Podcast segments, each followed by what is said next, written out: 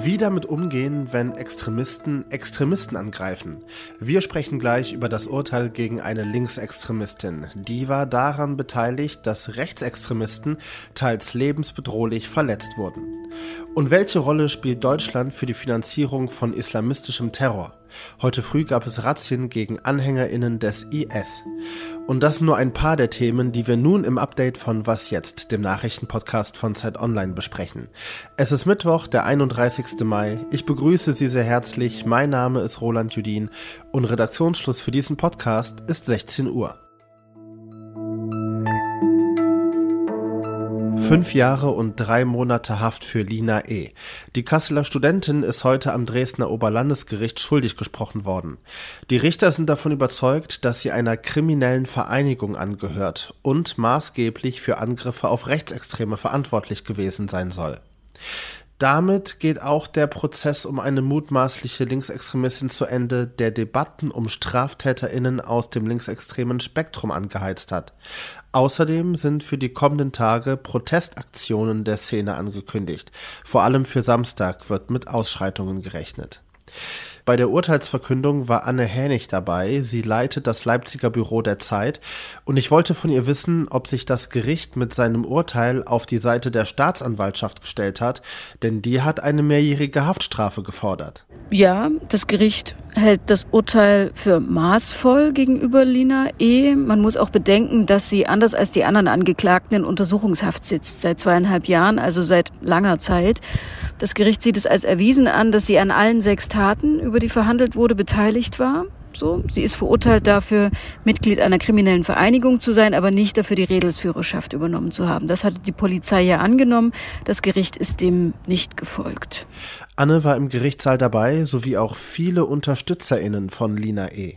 Also es war nicht zu erwarten, dass hier jemand Schuldbewusstsein zeigt oder auch nur Zerknirschung. Und genauso kam es auch. Im Zuschauersaal saßen Dutzende Unterstützer der Angeklagten. Sie applaudierten, johlten geschlagene zweieinhalb Minuten, skandierten, Zitat, wir sind alle 129er. Ähm, damit bezogen sie sich auf den Paragraphen im Strafgesetzbuch, der die Bildung einer kriminellen Vereinigung unter Strafe stellt. Außerdem beschimpften sie offenbar das Gericht als Fascho-Freunde. Die Urteilsbegründung musste mehrfach unterbrochen werden, um wieder für Ruhe zu sorgen. Also ich habe sowas noch nicht erlebt und fand es schon erstaunlich. Der Prozess war politisch sehr heikel. Die Täterinnen gehören der linksextremen Szene an und viele Menschen sehen Linksextremisten als Gefahr an. Die Opfer gehören mutmaßlich der rechtsextremen Szene an und die sehen auch viele Menschen als Gefahr an.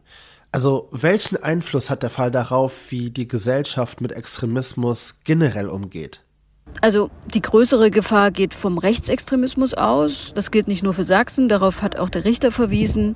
Hier gäbe es Defizite in der Strafverfolgung, sagt der Richter, und ich denke, er hat recht. Ähm, es geht allerdings auch von Linksextremismus eine Gefahr aus, weil es eben nicht so ist, dass dieser Linksextremismus in Deutschland harmlos wäre, sondern die Gruppe um Lina E. hat nur um das mal zu veranschaulichen, am helllichten Tag einen Bauarbeiter verprügelt und ihm schwerste Verletzungen ähm, am Schädel zugefügt. Und das, weil der Mann eine Mütze trug, die ursprünglich von einem rechten Label stammt.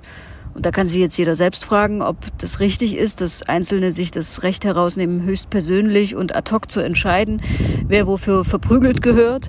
Nach den Regeln unseres Rechtsstaats jedenfalls verbietet sich so etwas. Sagt Anne Henig, sie leitet das Leipziger Büro der Zeit. Und Lina E. ist nicht die einzige Person, die heute verurteilt worden ist. Drei Männer waren mit ihr mitangeklagt und die haben Freiheitsstrafen von bis zu drei Jahren und drei Monaten bekommen. Heute früh gab es mehrere Razzien gegen mutmaßliche Unterstützerinnen der Terrororganisation IS. Dabei wurden vier Frauen und drei Männer festgenommen, die für die Dschihadistenmiliz Spenden gesammelt haben sollen.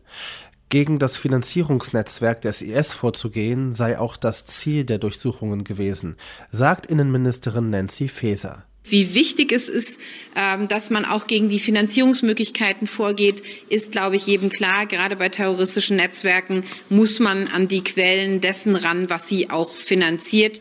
Wofür das Geld bestimmt war, das weiß Yassin Mushabash.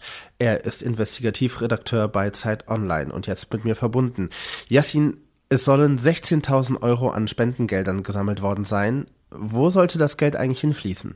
Also das Geld war vor allem bestimmt ähm, für Nordsyrien und zwar für zwei ähm, Camps. Ich sage nicht Gefangenenlager, sondern Camps, in denen seit Jahren ähm, vor allem Frauen festgehalten werden, von kurdischen Milizen, die äh, früher dem IS angehört haben oder verheiratet waren mit IS-Kämpfern. Und unter diesen dort festsitzenden Frauen ähm, sind auch etliche aus Deutschland mit deutscher Staatsangehörigkeit oder Deutschlandbezug. Und ähm, das Geld ist vor allem äh, für diese Frauen bestimmt gewesen, die in den Camps Al-Hol, ähm, äh, zum Beispiel sitzen und in dem Camp Rouge. Das sind zwei berüchtigte Einrichtungen, ähm, deshalb berüchtigt, weil die ähm, Bedingungen dort wirklich hart sind. Ähm, es mangelt an Hygieneartikeln, ähm, die Zelte, in denen die Frauen seit Jahren leben, sind äh, reparaturanfällig und so weiter und so fort. Das heißt, es gibt ja auch ein Element der humanitären Hilfe. Diese Frauen haben äh, um Hilfe gebeten und diese Frauen haben jetzt diese Hilfe auch bekommen. Aber es handelt sich natürlich um Frauen, die verdächtig sind, dem IS angehört zu haben. Äh, und das macht die Sache so heikel. Wie aktiv ist denn eigentlich überhaupt noch die dschihadistische Szene in Deutschland? Naja, es gibt eine dschihadistische Szene in Deutschland. Ähm, einige tausend Personen würde ich dazu rechnen die ähm, ist nicht inaktiv, die ist nur in so einer Art, ähm, ja, ich würde sagen, Schockstarre, äh, denn ähm, ihr großer Cause célèbre, das Kalifat, das selbsternannte des Islamischen Staates, existiert nicht mehr. Damit gibt es auch nicht mehr diesen einen Fokuspunkt, auf den sie ausgerichtet sind, diese eine Propagandaschleuder, der man sozusagen entgegenfiebern und hinterherlaufen kann. Ähm, viele sind desillusioniert zurückgekehrt, wenn sie in Syrien oder im Irak waren. Das heißt, da ist im Moment nicht so viel los, aber es gibt diese Leute natürlich noch und es kann natürlich auch sein, wenn der IS oder eine Nachfolgeorganisation ihr Haupt wieder hebt, äh, im Nahen Osten oder in, in der Sahelzone oder in Afghanistan und entsprechende Propaganda macht, dass dann sozusagen wieder eine neue Dynamik eintritt. Sagt Yassin Musharbash, Investigativredakteur bei Zeit Online. Danke dir sehr herzlich. Sehr gerne. Bis dann. Ciao. Russland muss bis Jahresende vier von fünf Konsulaten in Deutschland dauerhaft schließen. Das hat heute ein Sprecher des Außenministeriums bekannt gegeben. Russische Konsulate gibt es in Bonn, Frankfurt am Main, Hamburg, Leipzig und München. Welche vier Konsulate geschlossen werden, entscheide Russland selbst. Die Bundesregierung reagiert damit auf eine Entscheidung des Kreml, eine Obergrenze für deutsche Staatsbedienstete in Russland einzuführen. Wegen dieser Regel müssen drei deutsche Konsulate in Russland schließen und viele Angestellte aus deutschen Schulen sowie Goethe-Instituten Russland verlassen. Was noch? Im dänischen Parlament hatte Dänemarks Ministerpräsidentin Mette Frederiksen heute eine besondere Rede gehalten. Sie fing an, Sachen zu sagen wie, wir haben hart daran gearbeitet, eine starke und nachhaltige Zukunft für Dänemark sicherzustellen. Wir haben arbeitet hart for samarbejde på tværs af partier og sikre en stærk og bæredygtig fremtid for Danmark. Dann hört sie abrupt auf, hält kurz inne und erzählt den verwunderten Abgeordneten, dass die Rede von ChatGPT stammt. Künstliche Intelligenz, ChatGPT. Was zeigt uns dieses Beispiel? KI ist mittlerweile so gut, dass sie nicht mehr von menschengemachten Werken zu unterscheiden ist, meint Mette Fredriksen. Vielleicht zeigt das Beispiel aber auch nur, dass Politikerreden eben oft aus vielen leeren Worthülsen bestehen. Das war das Update von Was jetzt? Morgen früh begrüßt sie an dieser Stelle Elise Landcheck. Bei ihr geht es unter anderem darum, wieso die Krankenhausreform von Gesundheitsminister Lauterbach problematisch ist. Mein Name ist Roland Judin. Schönen Abend Ihnen noch.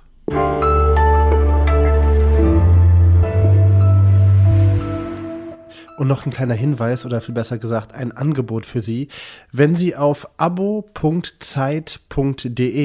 slash was jetzt gehen, dann können Sie dort ein Probeabo abschließen. Das bedeutet, Sie können vier Wochen lang umsonst alle Artikel auf Zeit Online lesen und damit unterstützen Sie auch unsere Arbeit hier beim Podcast.